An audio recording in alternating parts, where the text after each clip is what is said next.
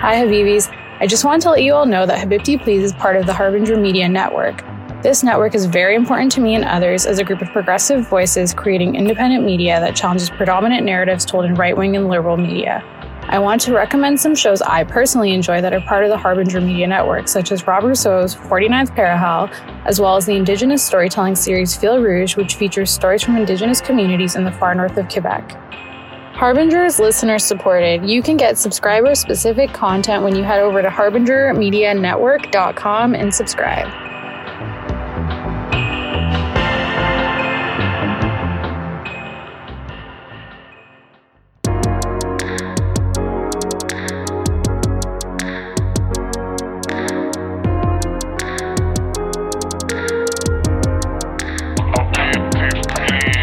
Hi everyone, here we are sitting down to talk with Omar Burgan. He's a member of Courage Coalition Ottawa, and the organization is putting together 14 resolutions to submit to the federal NDP convention coming up soon.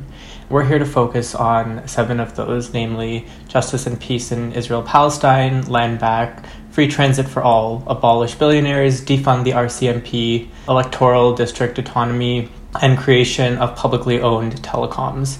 And so we'll focus on, on some of these in, in detail, but we'll touch on all of them as we talk. But we're very excited to learn more about it and, and learn more about efforts to change the NDP and, and make it more progressive and bring it back to its socialist roots as well. Yeah, well, thank you for having me today.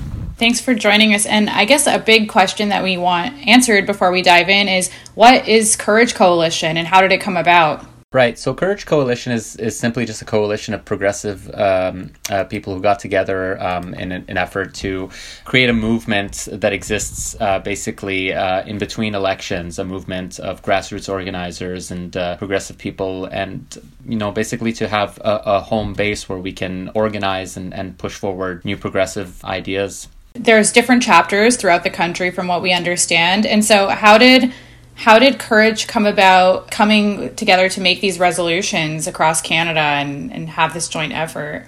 Basically, it was just a um, uh, a decision to turn our the, their attention to uh, because Courage doesn't operate solely um, in in conjunction with, with the NDP. I mean, there's definitely because the NDP is the party of labor, progressives. Uh, they um, there will be often an effort to to be more involved uh, in that party. But it's um, you know courage is a democratic structure, so there was um, a, a, vote basically to turn their attention towards uh, the NDP uh, convention that's coming up, uh, and it's a policy convention. Uh, and then members simply all uh, held meetings and made recommendations as to what what they should be pushing for and fighting for. there were a lot of you know brainstorming, a lot of ideas came up, and then they they basically for every category that the the NDP has. Um, uh, base, all their policies are divided into categories. The the coalition voted uh, to basically vote on which policy within each category, which one policy they would shortlist to create that seven shortlist, and uh, the other ones are also being uh, listed on the website, and and uh, the membership all decided that they are in support of those as well.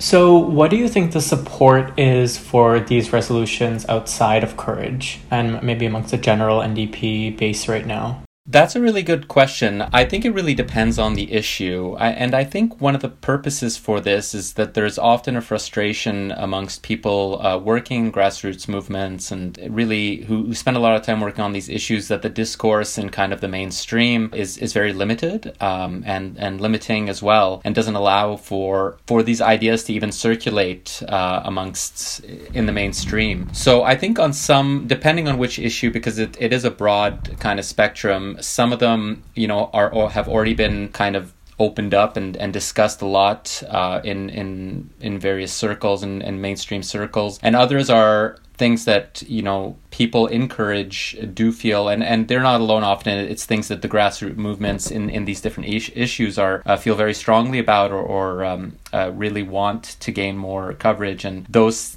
issues can gain more light simply by putting them forward at uh, at this convention and, and talking about them and talking about them openly with people and debating them. Courage and its like very origins uh, was kind of kind of played a part in getting rid of uh, Mulcair is one big thing um, with the embrace of the Leap Manifesto, and it kind of reminds us of the potential of work done outside of electoral politics to push electoral politics, and so uh, we wanted to focus on the first big resolution that you've had a role in shaping as the Justice and Peace in Israel Palestine resolution, because there is clearly a grassroots hunger for, for this, and there has been for a few conventions now, and there's stories that you hear about whenever this topic comes up at a convention, how it goes. So we'd love to hear from you about how the resolution came about, what the process looked like, what's the resolution asking for, and then we can dive into kind of why it's necessary to start having these serious conversations in the NDP that don't just get kind of sidelined. Absolutely. So this is something that came together kind of spontaneously in uh, before the 2018 convention, and it was uh, a group of us. Uh, I was involved in 2018 as well, who uh, some of whom were Courage members, got together. Uh, I guess Courage was kind of in its at its very beginnings, and we uh, we were a group of of, Pal- of people of Palestinian and um, uh, background and, and Jewish uh, progressives as well, and we felt very frustrated with the with the status quo um, in terms of Israel Palestine as it stands over there and in the diaspora, as well as the status quo within uh, mainstream political parties. So in 2018, there was a, a, a very organized and uh, strong push to have the NDP's policy totally revamped. The policy as it stands now within the NDP, I mean, it's it, it's dated in the sense that it was established during the Oslo peace process when this whole idea of you know the solution to everything is just negotiations uh, and the solution is to establish two separate state entities and you know a lot of people felt that that was the way to go. And I think now in hindsight, people realize that th- that, that was not a process that was in any way going to lead to something. And by its very nature, um, it was uh, detrimental to the rights and, and freedoms of Palestinians and only led to subsequent, even more intense uh, colonial practices and, and violent practices towards Palestinians. So in 2018, there was an effort to revamp it, and and uh, for anyone who was there in person in the prioritization room, because the way things work at an NDP convention is that that you know uh, ridings submit uh, resolutions, and there's a prioritization process because they get so many, they decide w- what order is the priority, and only the ones at the very top end up having enough time to be debated. So at this stage, and, and even in 2018, the, the, the fight is solely to have the right to debate this at convention. And in 2018, it came incredibly close, and there was a lot of frustration for those who were present because it came within a hair of, of simply being prioritized to discuss. And there were definitely concerted efforts from um, party staff and elected uh, party members to do everything in their power to pack the room and, and ensure that uh, we were only a few votes short of having that debated. So there was a lot of discontent following that because you know the 2018 resolution was was a reworking to to have it more in line with anti-colonial concepts but also it, it called for ending trade with illegal settlements which is a very widely shared recommendation amongst NGOs and peace groups. And so now in, in 2021 for the convention, there's no simply the resolution only calls for two things, and that's ending trade with illegal settlements and ending uh, weapons trade. Uh, so Canada does trade extensively um, with Israel in terms of selling and buying weaponry. The weapons we sell to Israel can and uh, most likely have been used on civilians, and the weapons we buy have in in been shown to have been developed by simply testing them in uh, in conflicts uh, in the Gaza Strip, for example. So those are the two calls of the the 2021 uh, resolution. So within the resolution, there's mention to uh, independent states with agreed upon borders, and obviously there's a lot of nuances to a two state versus one state solution, and I don't think this resolution purports to prescribe one, but it does sort of reference one. And so I'm, wor- I'm wondering if you can speak to that, especially considering how settlements have encroached onto the West Bank to the point that the analogy has been drawn to the sort of Bantustans of, of South Africa, and how can we what is the i guess feasibility of of having sort of agreed upon borders or even working towards that when the reality is that you know the west bank has been fractured um, so greatly Absolutely, that's a very good question. Uh, you know, fundamentally, that wording is the original wording of the NDP, and uh, there was discussions uh, amongst uh, when it was for, we were first working on it whether we should simply amend it to say state or states, because I think uh, I think the point you raise is valid. My personal opinion is that a two-state solution is not possible, uh, nor would it ever be fair. That's my personal take. Now, I think in the context of the NDP convention, we I think it was simply a strategic idea to say Listen, if you do believe in two states, then you would have no no problem supporting these policies, whether it's one state or two states. I think that uh, these policies are are only um, only kind of lo- logical and moral to support. And um, you know, it's it's uh, it is tough to have fulsome discussions about. And I think the idea of one state, although you know, like I said, most people are quite familiar with what that concept entails. And um, there's books about it, there's articles that come out about it, and there's growing movements. Uh, and I think that is something that is definitely happening, but in terms of it being widely accepted and understood, even within the Palestinian diaspora, I would say, and uh, even I would say even with within Palestinian society in uh, in Israel, Palestine, I think the idea of one state is nascent and is going on, but is not fully reached a point where people will kind of get what that entails and what things, what the outcome of that would be. A question I have for you is is presently for people who are not as familiar with the NDP or who are not as familiar with the policy book, presently, what is the policy, if any, on Palestine in the NDP policy book? The current policy is, is as you is kind of the way you've seen it written, uh, minus the two recommendations to end uh, trade with settlements and end the arms trade. So basically, it's simply calling for negotiations and respect for international law and respect for UN uh, resolutions, which is kind of ironic because, uh, you know, one UN General Assembly resolution is to grant the right uh, for Palestinian refugees to return to their homes. So according to the, the NDP um, official policy, the NDP should be advocating for the right of return. I, I don't think that's something that happens very commonly. But um, that being said, I think that uh, simply adding these two things and making us realize the basic kind of complicity that our state has and has been having for as long as, you know, ever since the Nakba, by condemning certain things uh, on one hand and then fully endorsing and supporting them in practice. And so the, the addition of these two elements just is to make uh, it, it's in some ways revolutionary in the sense that this is something that uh, only few countries have started to do, but in other ways, it's really the bare minimum that any state could do and and purport to respect international law and human rights. Because Canada will condemn settlements, and Canada will, and even MPs will go on tours and say, yeah, the settlements were quite horrible and, and quite a violent and uh, immoral practice. But then you say, well, so will you stop encouraging them through through trade deals? And they say, well, that's that's a step too far, and so so this is the frustration I think the grassroots often feels is that words of support and empathy uh, we we've seen a lot, and I, we think that now it's it's probably the time. It's, it's not just the time; it's far outdated that we should actually have policies that do the things we purport to say that we we support as uh, you know within this country. And I appreciate you saying that. And I one thing I wanted to ask you about was what this resolution um, has been endorsed by Independent Jewish Voices, Canadians for Justice and Peace in the Middle East, Palestine House, Labor for Palestine, Canadian Foreign Policy Institute. But what's the endorsement like? What are the endorsements like from, I guess, big party players? Like, what are who are the members of parliament who've endorsed it, um, or other people who I guess are movers and shakers in the NDP?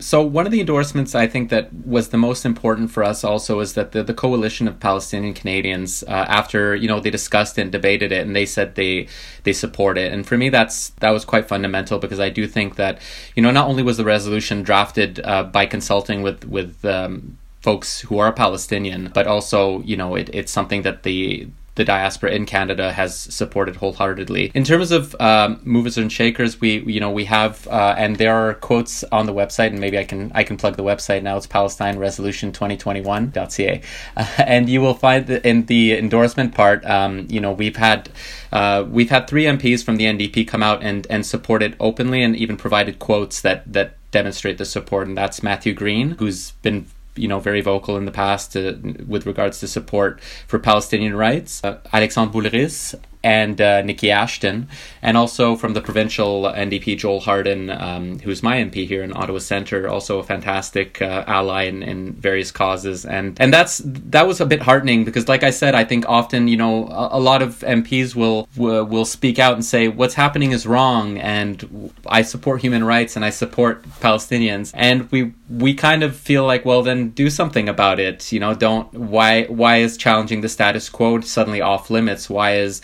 um, ending the trade with settlements uh, off limits? Why haven't you done that yet, basically? And why aren't you vocal about this? It's it should not be a controversial thing, and yet still we find that there is a bit of there is resistance to that, and we we definitely want to challenge that because we don't think there's any justification to supporting trade with settlement, nor is there justification for providing weapons to the state of Israel, uh, considering the its track record with the civilians. Switching gears, we're curious to learn more about the defund the RCMP resolution and to the extent you can talk about that sort of asking for and how that might be received. So I think that you know there has been a, a growing movement for defunding the police um, in in many spheres, and uh, the idea behind it is simply that the you know in the case of defunding the police is that we we allocate tremendous amounts of, of resources to policing and often at the detriment of social programs uh, that would make our society safer um, without having to without the use of, of violence. In the case of the RCMP you know there is a feeling amongst many and, and there's quite a bit of uh, even in recent years uh, demonstration of, of the uh, colonial nature and co- colonial origins of the RCMP and how it was it has been used to to police indigenous peoples on uh, you know uh, all over um, Turtle Turtle Island, North America. And the idea here is to simply um, gradually de- defund it. You know, if I um, if I was to put in my my my kind of my labor union side, I would say in addition there should always be a just transition for people who uh, only have that as a source of income. And you know, anytime you talk about defunding a certain sector, for you need to support the workers who have have no choice often but to um, uh, to work there. But the idea is to gradually defund it and then to reinvest that funding into um, uh, mental health services, public safety measures, and basically supports for municipalities, so that uh, we we do not need. So there will be much less of a need for it anyways, and much much healthier and and and more just societies. I'm, I'm also thinking about a lot of the calls for defunding the RCMP are also rooted in, again, decolonial movements. And so there's another resolution, and these are all connected, which I really love how Courage has prioritized seven very connected resolutions. And I think about justice and peace in Israel Palestine, defunding the police, and I think about land back because of the role that the RCMP has played in colonization and um, the violence that Indigenous people here have faced. And I was wondering if you could talk to us a bit about what the land back resolution is hoping to accomplish, but also kind of like with the justice, uh, justice and peace in Israel Palestine.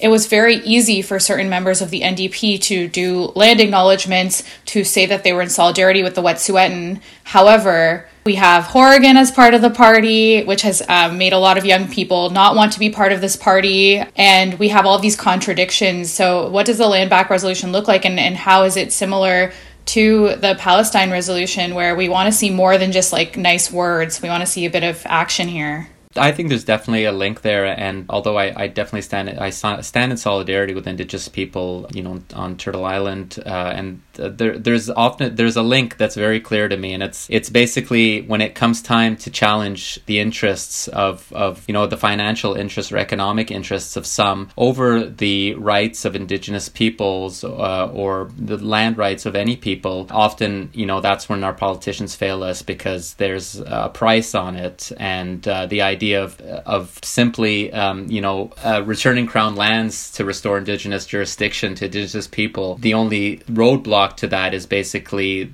that it would not allow for the uh, the industrial or the economic exploitation of said lands, or at least that indigenous people would have a say in it, and that uh, that would not allow for unfettered and, and complete, um, you know, uh, development of these lands with with uh, no consideration of land title rights or or um, the the, uh, the environmental impacts of these projects. So definitely, this is something that needs to be, you know, the land back movement is, in my mind, is something that's emerging more and more. We're starting to see more stories about what does that mean? What exactly is the idea of land back, and why should people support this, and how, um, you know, it really is kind of an idea that if you you know we, we talk about indigenous peoples and colonialism and, and the uh, the history of, of colonialism and genocide here in Canada and what are we going to do about it and what is how do we undo those things and not simply say they're wrong but keep doing them or, or pers- keep pursuing those things that we say are just bad things and, and are, are, are wrong.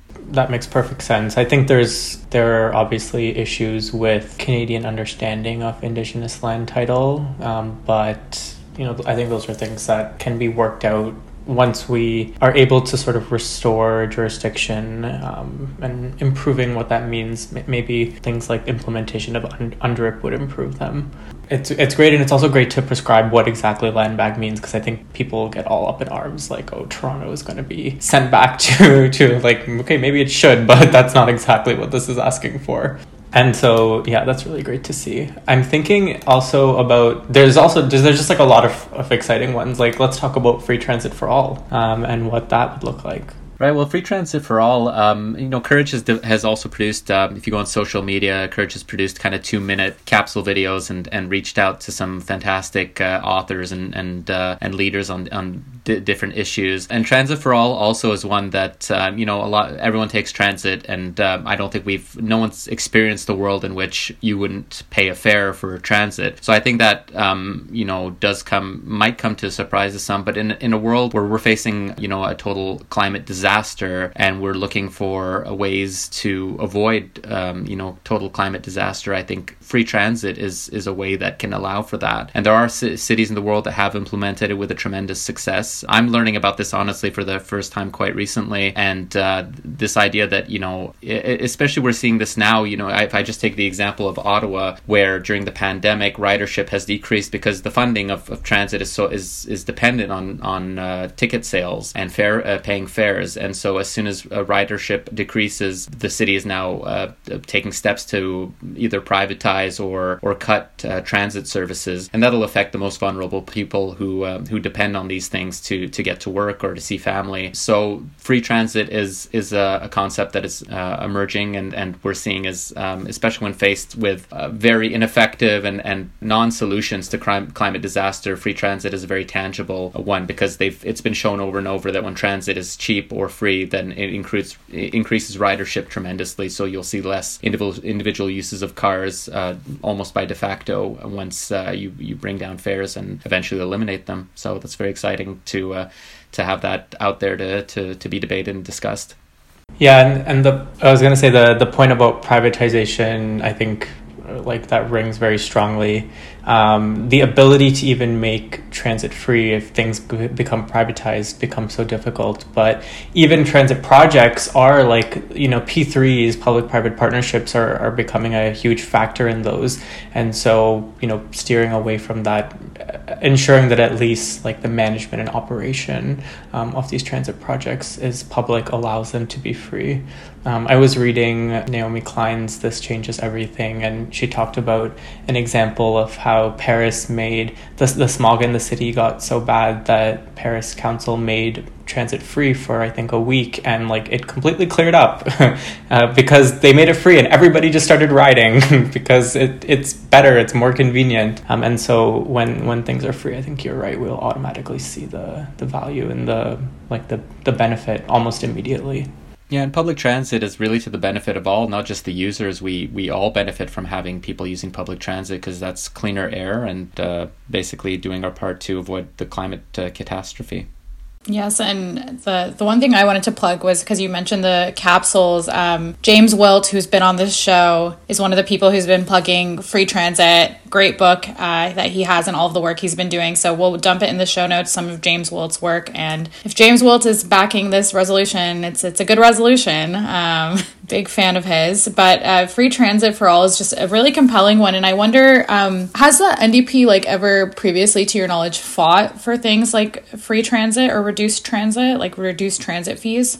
I can't. I don't. I don't know if I'm familiar with that. Perhaps a provincial party has in the past advocated for that, but we haven't heard. Uh, you know, at least in, in mainstream discourse, from my general awareness of, of recent uh, election cycles, I I haven't heard uh, any any push for that personally. Yes, and that tracks with what I've been seeing. Cause like I've been, I talk to James a lot, and like we just it just seems to be something where like people maybe desire it in certain cities but it's just not something that gets put on the agenda so i hope it's a resolution that gets prioritized and then the other the other big question i have is about the abolish billionaires which is like a super exciting tagline anybody who like follows american politics knows that like AOC has like the merch that's like tax the rich and like billionaires shouldn't exist. But in Canada, whenever people start to talk about billionaires, we don't we don't get that same buzz, even though it's so buzzy. But it's it's a fun one and it's a necessary one. And can you tell us more about the abolish billionaires resolution?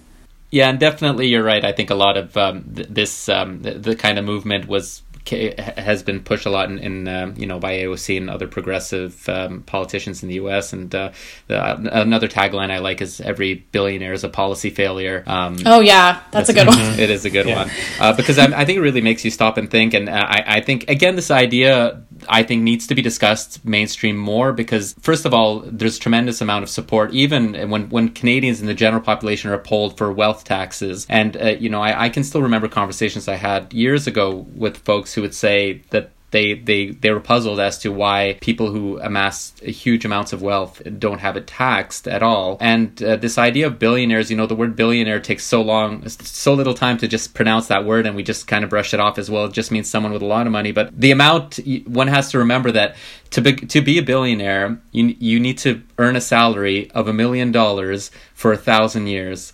Uh, oh, sorry, for a hundred years. Beg your pardon, Bennett. Wait, did no, I get no, that it's right? a thousand. It's it a is thousand. a thousand yeah. years, right? Yeah. I mean, even as I say, even as I say it out loud, I was like, no, no, that can't Yeah. be right. So it's an amount. It's an amount. You know, already making a million dollars a year would be considered a, a, a huge salary, and you would have to work for a thousand years to earn that amount. So we're talking about wealth that no human being could be productive enough to earn that amount in a lifetime. You know, you'd have to live several lifetimes too, and yet people are not just amassing wealth of one billion; they're amassing wealth of multiple billions. So we're talking about thousands of years of wages at a million dollars. This amount of wealth accumulation is, you know, amount of, of kind of resource hoarding in a time where, where there's tremendous amount of scarcity uh, amongst people, uh, the working class, and also when we are facing tremendous societal and collective challenges. So you know, I, I don't think there's any way around uh, confronting this. You know, I, I, I think that this needs to be faced. Now, I do think, of course, when people read it and they say that, you know, anything beyond a billion dollars should be taxed at, at 100%, definitely it will stir uh, strong reactions from people will saying that's that's going too far. And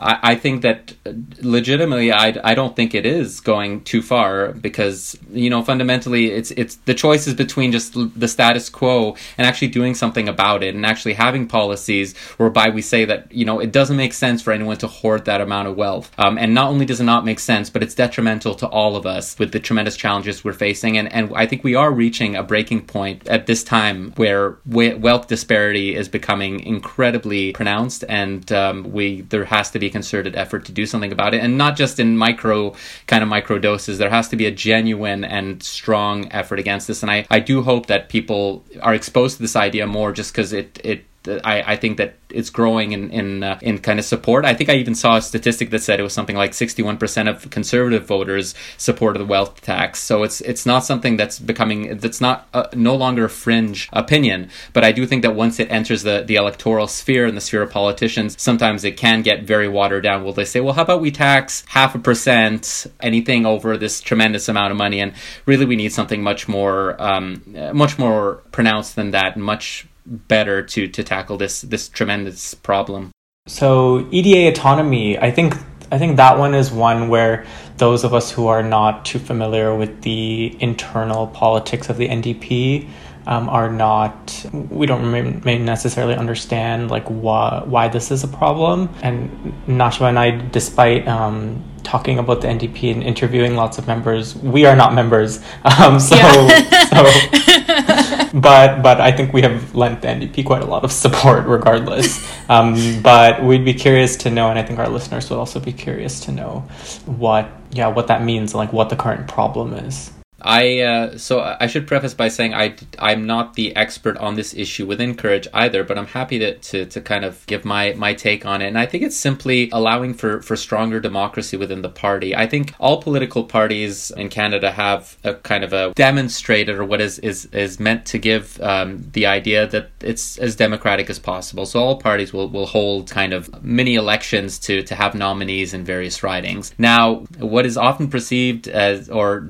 from the outside side looks democratic. People who have gone through it, gone through the process over and over, have found that despite lots of local support in a riding, um, often the party central will intervene in certain ways and and put certain roadblocks in front of candidates that doesn't fit in with their vision of what what they want to uh, the impression that they want to give. So I think with th- this resolution is is to amend the constitution to provide the EDA with much clearer rules as to uh, you know one of the tools that parties employ is often they they have a vetting process. So you know someone submits their name, they say I want to run. They do some background checks on the person. Now it can be um, you know and and again all parties do this. It's not something that's very um, NDP specific, but you know as the new Democratic Party, I think members are have a the right to expect a very high level of of democratic principles and fairness with within the party structure. So going back to vetting, so parties will will vet people. They'll they'll look at their backgrounds, and you know if something comes up, like you know for instance, let's say a member is uh, the person has a, a, history, an abusive of being abusive, or you know of uh, putting out statements that are misogynistic or or racist. I think that would be a very solid reason to tell someone, well, based on your your prior history, we we cannot allow you to run. However, the problem is that sometimes if the party really fav- has someone in mind that is a good buddy of theirs, and again, not necessarily something that would be specific in the NDP, something that is specific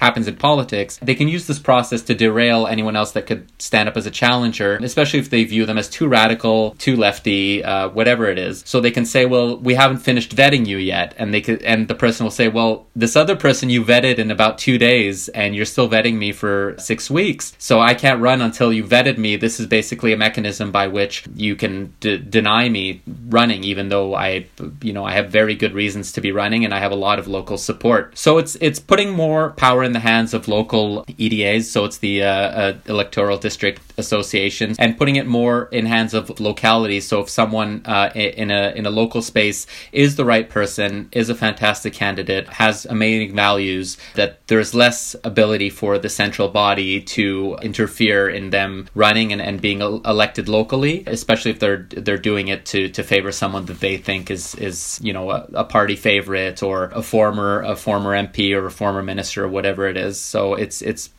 a, demo, a democratization uh, effort.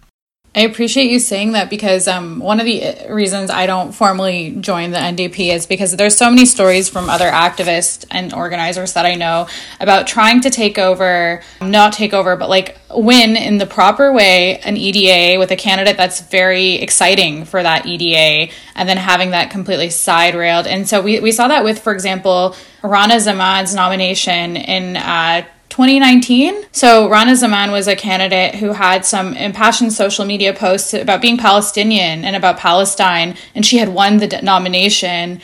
And then she was taken off the nomination. So Rana Zaman was one example of this, and it's happened before a few times. And one question Ryan and I like to ask members of parliament that we interview sometimes is where we have millennials coming up in leadership and millennials are obviously we have different ways of touching the internet and talking about our opinions that are different than what they used to be able to do when they would just have these conversations more privately. So circling back to the first resolution on palestine israel uh, and the eda autonomy but i want to ask you about do you think that there's fears uh, since you've been involved with that resolution a few times that there's fears about corbynization of the party and certain members and so, um, do you think that people hesitate around that resolution every convention or stack the room, like you said, so the resolution doesn't become a priority because there's this kind of, um, like some of us on the left call it a Corbynization you know, if we're talking specifically about Israel Palestine, I think there have been a lot of cases with candidates, uh, specifically with the NDP, but I think there were some cases, uh, even with the Liberal Party, whereby there was uh, very uh, intense attacks on people for for being uh,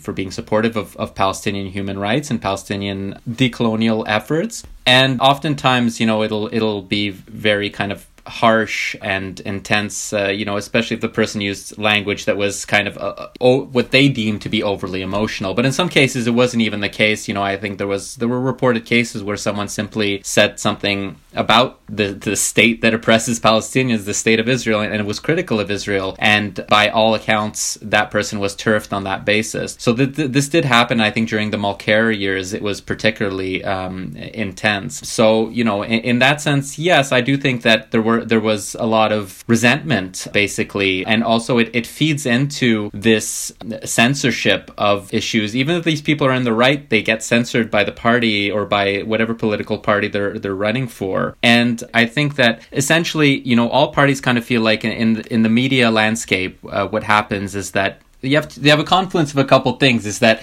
with social media people are allowed are were able to share their thoughts and it's also easy to to kind of like delve into what someone wrote about 7 years ago and find something that can be twisted and put out of context and that ability all uh, all parties have that power to do that and then secondly is that all parties are incredibly phobic of of a modicum of conversation especially during election cycle whereby if someone says something if, if it's twisted hard enough by a right-wing media source parties feel kind of a, a need to drop that person immediately. And they say being undemocratic and wrong is much easier than than having to explain ourselves. And I think there's even a line that's used amongst operatives where they say, whenever you're having to explain yourself, you're already losing. And so they would much rather pull the plug on a person with great impact to this person's career, to this person's life, and also to the cause that they've defended. If we're going to talk about Israel Palestine, and it puts an immense chill on this issue. And I do think that that you know we've had these experiences and and people won't stand for it anymore. And it, there have been a, a few occurrences that were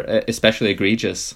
Yeah, and that makes a lot of sense. Like if, if the rebel if the rebel news is attacking uh, your candidate, your candidate is probably right and you shouldn't be dumping them. But just as we as we wind down, I'm curious as to what you think like how the convention is going to go on the digital medium and how you can sort of make sure things get prioritized in that because I think a lot of the conventional like making noise like having a lot of people in the room methods have to shift obviously um, and so just wondering what support building looks like in that um, medium and anything else you want to share yeah, and I think you're right. You know, there's um, all, there's there's two things. One is that in-person conventions, although it is nice in the sense you can interact with people, it is also kind of it is limiting because the only people who can go to those conventions, not only are the fees often, which are used in all parties for fundraising purposes, prohibitive for a lot of people, but often you know if it's held in Vancouver and you live in uh, uh, in Nova Scotia, you have to hop on a plane in order to vote on the policies of the party you belong to. So that's limiting in person. But on the other hand, in person is nice because you can make noise uh, you can uh, speak up and can be heard. And uh, we found that uh, in 2018, when there was a lot of frustration around the, the resolution on Palestine, is that there were a lot of people proudly holding up pictures of Ahed Tamimi uh, as she, uh, you know, a teenager who was held in prison by the Israeli Defense Forces for having slapped one of the soldiers occupying her land. And so we could make a strong statement and get coverage that way. Now, virtually, it's it's much more difficult to, but in organizing virtually is um, is has been interesting because you can it's easy to email people and to message people uh, very quickly. And also uh, in terms of the voting process we'll just have to wait and see. I think the party has heard kind of a message from people who did find that there was a lack of democratic uh, participation and again you know th- this idea and all parties will do this there's a vetting about uh, about policies from members right um, and the way the ndp does it and the liberal party by the way is is incredibly vetted if you look at theirs it's it's basically has been drafted by by staffers in the liberal party Party, or at least very, very manicured. But the way the NDP does this, in a sense, is that there's the prioritization process, which is the bottleneck, and people are simply voting to have a discussion on it. But sometimes some discussions a party will rather it does not happen at a convention that bears their name but often this is the only venue to advance these these issues at a federal level. So we'll just have to wait and see and i, I think you know there, there was an effort to demo, democratize thing and i think prioritization is happening. On paper it seems more democratic because it's happening with uh, with votes rather than having uh, a council uh, decide on the priorities. But uh, it's uh, it's anyone's game i guess. It's uh, we'll we'll just have to see how the process goes and when will you folks find out if um, any of your resolutions were prioritized? There was just an email sent about this today, I think, and uh, I think it's it's about 48 hours before convention. So convention starts on the 9th, and I do think prioritization it's on the 7th, so exactly two days before. So during Wednesday, April 7th, there will be 24 hours of voting, and then uh, two days later, the, uh, the the priority list will be kind of I think unveiled at convention, and then uh, what what gets debated on the floor will be uh, will be revealed. Awesome. And where can people find you and Courage online? So, Courage, uh, you can follow Courage on Twitter. Um, you can send an email to uh, the general Courage inbox and uh, and ask about joining. Courage does organize internally. It's an organization where people pay dues, so it's, it's based on income level.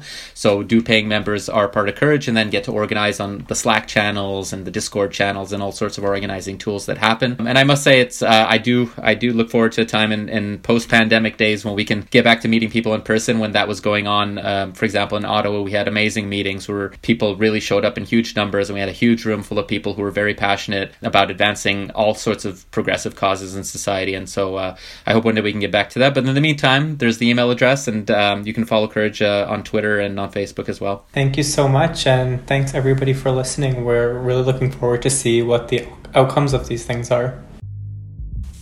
Hey everyone, I just want to acknowledge some of the people who made this episode come together so seamlessly. It was definitely a collaborative effort.